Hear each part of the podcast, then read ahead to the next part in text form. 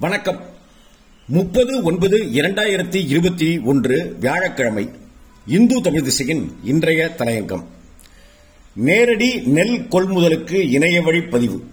விவசாயிகளுக்கு கூடுதல் செலவு.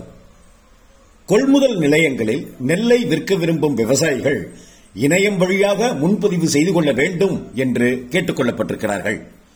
சில மாதங்களுக்கு முன்பு கொள்முதல் நிலையங்களில் நெல் முட்டைகள் மழையில் நனைந்து வீணான செய்திகளின் அடிப்படையில் சென்னை உயர்நீதிமன்றம் தாமாக முன்வந்து வழக்கு பதிவு செய்து விசாரித்தது. அப்போது விளைநிலங்களுக்கு நேரடியாக சென்று நெல் கொள்முதல் செய்யும் வகையில் நடமாடும் கொள்முதல் நிலையங்களை உருவாக்க திட்டமிட்டு வருவதாக அரசு தரப்பில் நீதிமன்றத்தில் தெரிவிக்கப்பட்டது. தற்போது நெல் கொள்முதலுக்கு இணைய பதிவை நடைமுறைப்படுத்தியுள்ள நிலையில் ஏற்கனவே சொல்லப்பட்ட நடமாடும் கொள்முதல் நிலைய திட்டம் என்னவானது என்ற கேள்வியும் கூடவே எழுகிறது. இந்த புதிய நடைமுறையை அறிமுகப்படுத்தும் முன்பு விவசாயிகளின் கருத்துகள் பெறப்பட்டதாகவும் தெரியவில்லை.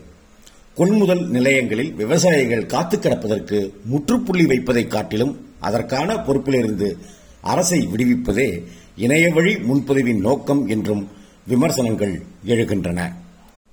நெல் மூட்டைகள் மழையில் நனைந்து வீணானது தொடர்பான வழக்கில் சென்னை உயர்நீதிமன்றத்தின் முதன்மை அமர்வு அளித்த அறிவுறுத்தல்கள் கவனத்தில் கொள்ளப்பட வேண்டியவை.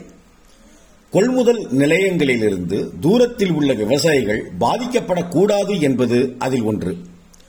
விவசாயிகளின் போக்குவரத்து செலவு அலைச்சல் ஆகியவற்றையும் கருத்தில் கொண்டு நடவடிக்கை எடுக்க வேண்டும் என்பது மற்றொன்று. இணைய வழி நடைமுறையில் இந்த இரண்டு அறிவுறுத்தல்களும் சரிவர பின்பற்றப்பட வாய்ப்புகள் இல்லை என்பதே யதார்த்தம்.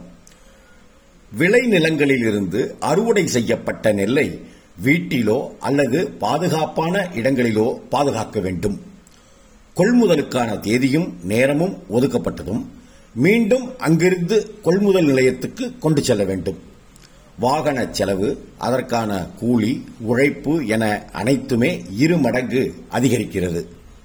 உயர்நீதிமன்றம் அறிவுறுத்தியும் கூட அரசு இதை கவனத்தில் கொண்டதாக தெரியவில்லை. இணையம் வழியாக பதிவு செய்வது விவசாயிகளுக்கு சிரமமாக இருக்கக்கூடும் என்றாலும் காலப்போக்கில் அதை அவர்கள் பழகிக் கொள்வார்கள். ஆனால் கொள்முதல் நிலையங்களின் வேலை முறைகளிலும் மாற்றம் வராத பட்சத்தில் இந்த திட்டமும் உரிய பலனை அளிக்க வாய்ப்பில்லை. அறுவடை காலங்களில் மட்டுமே கொள்முதல் நிலையங்கள் செயல்பட்டு வருகின்றன.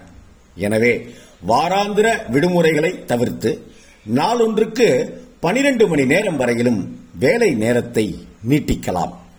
ஊழியர்களின் மீது பணிச்சுமையை ஏற்றாமல் சுழற்சி முறையில் அவர்களை பணியாற்றச் செய்ய வேண்டும். அக்டோபர் ஒன்று தொடங்கி இணைய வழிப்பதிவு தொடங்குகிறது. இன்னொரு பக்கம் தமிழ்நாட்டில் கனமழை நீடிக்கும் என்று வானிலை தகவல்கள் சொல்கின்றன. நெல்லின் ஈரப்பதம் அதிகரித்து விவசாயிகள் பாதிக்கப்படாமல் இருக்க வேண்டுமென்றால் கொள்முதல் நடவடிக்கைகளை முதல் நாளிலிருந்தே துரிதப்படுத்த வேண்டும். நன்றி வணக்கம்.